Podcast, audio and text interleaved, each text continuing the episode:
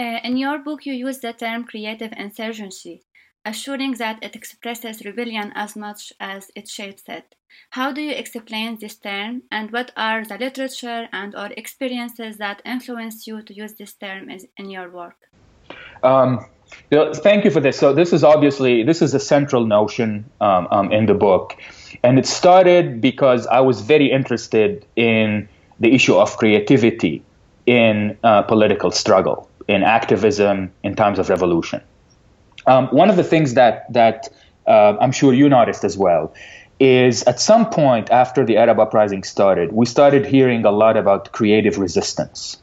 Um, so um, we had, you know, Syrian art, um, um Egyptian mural graffiti, um, uh, Tunisian rap. Those were all combined under the rubric of creative resistance. And creative seems to designate something that's artistic, right? Something that involves color, shape, uh, melody, word, um, something that is supposed to stir feelings in us. And to me, adding creative to resistance uh, creates an issue, which is it leaves a, resi- a residual category um, that is resistance, but that is non creative. And to me, that's a problem. So, for instance, um, um, I thought that the way creative was used focused only on aesthetics, on issues of beauty um, um, that, I've, that I've just discussed. Uh, and I thought this was insufficient. I think for the pairing of, of the creative and the insurgent or the rebellious to convey anything beyond sort of a hip nonviolent struggle, it needs a definition.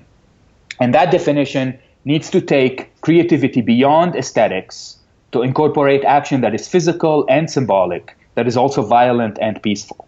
In other words, I thought by coupling creative with insurgency, I could accomplish that. So insurgency means um, rising and active revolt.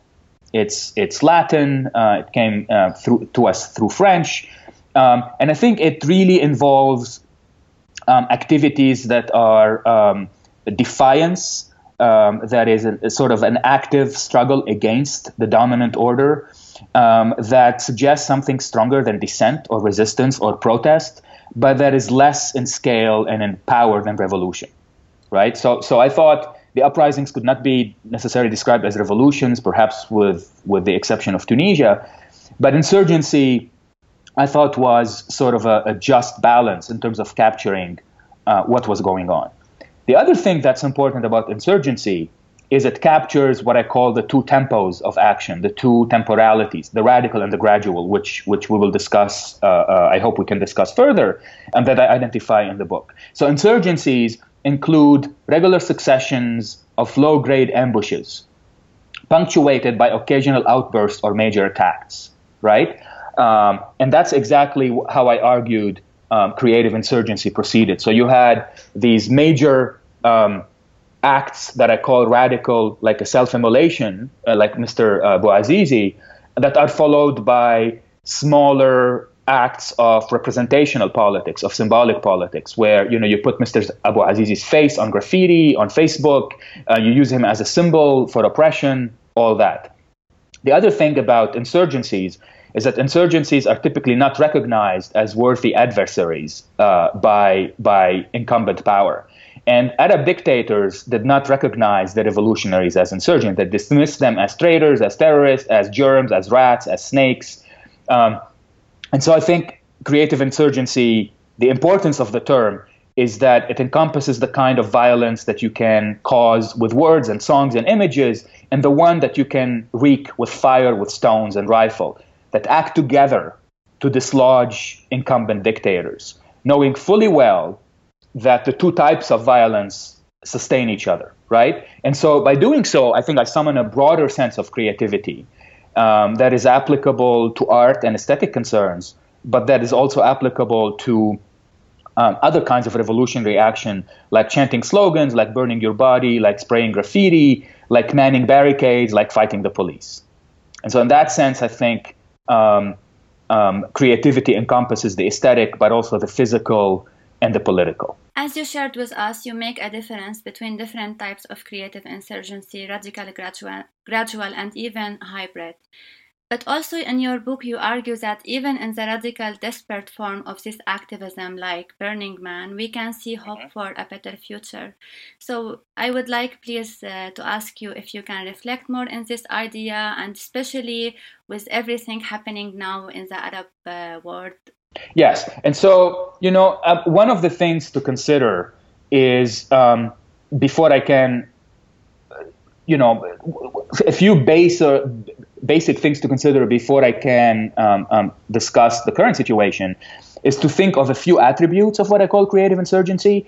Um, I argue that it's planned and deliberate, it's not spontaneous. Um, I argue that it um, expresses rebellion as much as it, it, stimulates it. I argue that it is a social process um, and that it combines the familiar and the foreign, the local and the global and that it documents um, um, abuses of power, right? And in that sense, it works in the two modes, the, the, the radical and the gradual. So just to go over it very briefly again, the radical mode of creative insurgency entails embodied life or death revolutionary action. So self-immolation is an example. Um, to some extent, the, the, the hunger strike is another example, although it's, it's a little longer, uh, stretched out temporality, so to speak. Um, and then the gradual mode, in contrast, subverts uh, um, the norms of power by launching symbolic attacks on the ruler. Now, what does this tell us about uh, um, the Arab world today? Well, you know, if you look at the argument that the radical and the gradual mode intertwine, that they fuel and shape, they prod and pull each other, that um, you had what I call gradual rebellion in Tunisia, in Egypt, in Syria before the beginning of the uprisings, right? These are the, the political jokes, these are the poems that circulate, the discussions. And so if you think about it through the prism that the radical and the gradual modes are two different temporalities, then we shouldn't make we shouldn't necessarily believe the argument that the Arab uprisings have completely died out, right? That perhaps what's going on now, I mean, clearly what's going on now um, is is is very depressing. It's tragic. You have violence. You have um, um, daily death toll that is enormous in in Syria. Uh, you have the return of what I call the return of the pharaoh um, in Egypt, which is a dictatorship that is worse than what preceded uh, um, um, the uprising. Uh, you have violence everywhere. You have, of course, the rise of Daesh, Islamic State, that I will talk about again soon. And so it's very difficult to be optimistic. But if you consider how the radical and gradual modes intertwined um, in the Arab uprisings, then perhaps what's going on now is we're going through a long period where the gradual mode is smoldering, so to speak, where you still have jokes, you still have stories of oppression, people are still documenting what's going on.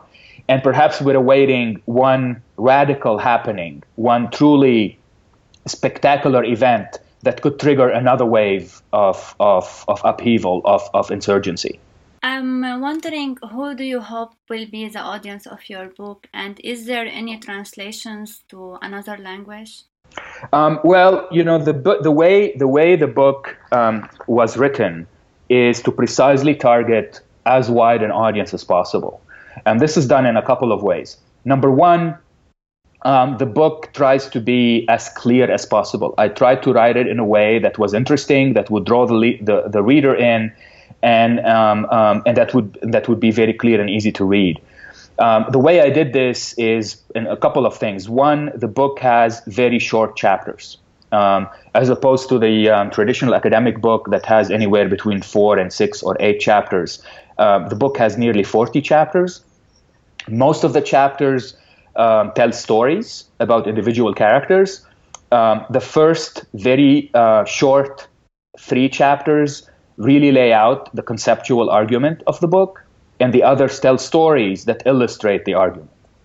So I have um, a story about uh, um, um, you know what I call the superheroes of, of the Arab uprising. So there's Al Qahira, who's uh, or Qahira, who's a, a a uh, web comic created by Deena Mohamed in Cairo, you have Rajul Bakhakh Sprayman that existed across multiple texts in Syria. And all of these people get their own chapter, which tells a story of a character, of a superhero, and how that character inspired people um, throughout um, the very difficult days of the uprising. The second way in which this is happening uh, is I also thought a lot of students as I was writing the book. And so every sort of conceptual argument that is made is immediately um, illustrated by a very vivid example, the kind of example that students can identify with.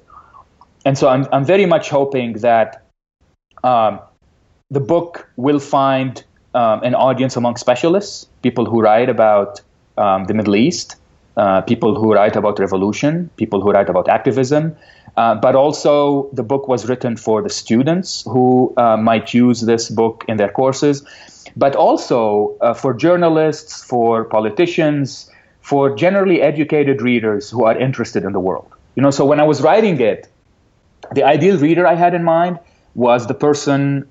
Th- think of the regular listener uh, of NPR, the regular National Public Radio listener. That was my ideal imagined reader as I was writing the book, and I hope. Um, this is how people will, will, receive it. The first couple of reviews that came out, um, um, especially one of them focused on the fact that the book is very clearly written. Uh, it is written with style, it has jokes, um, and so it is an attractive reading. And I hope more reviewers and more readers will think this way.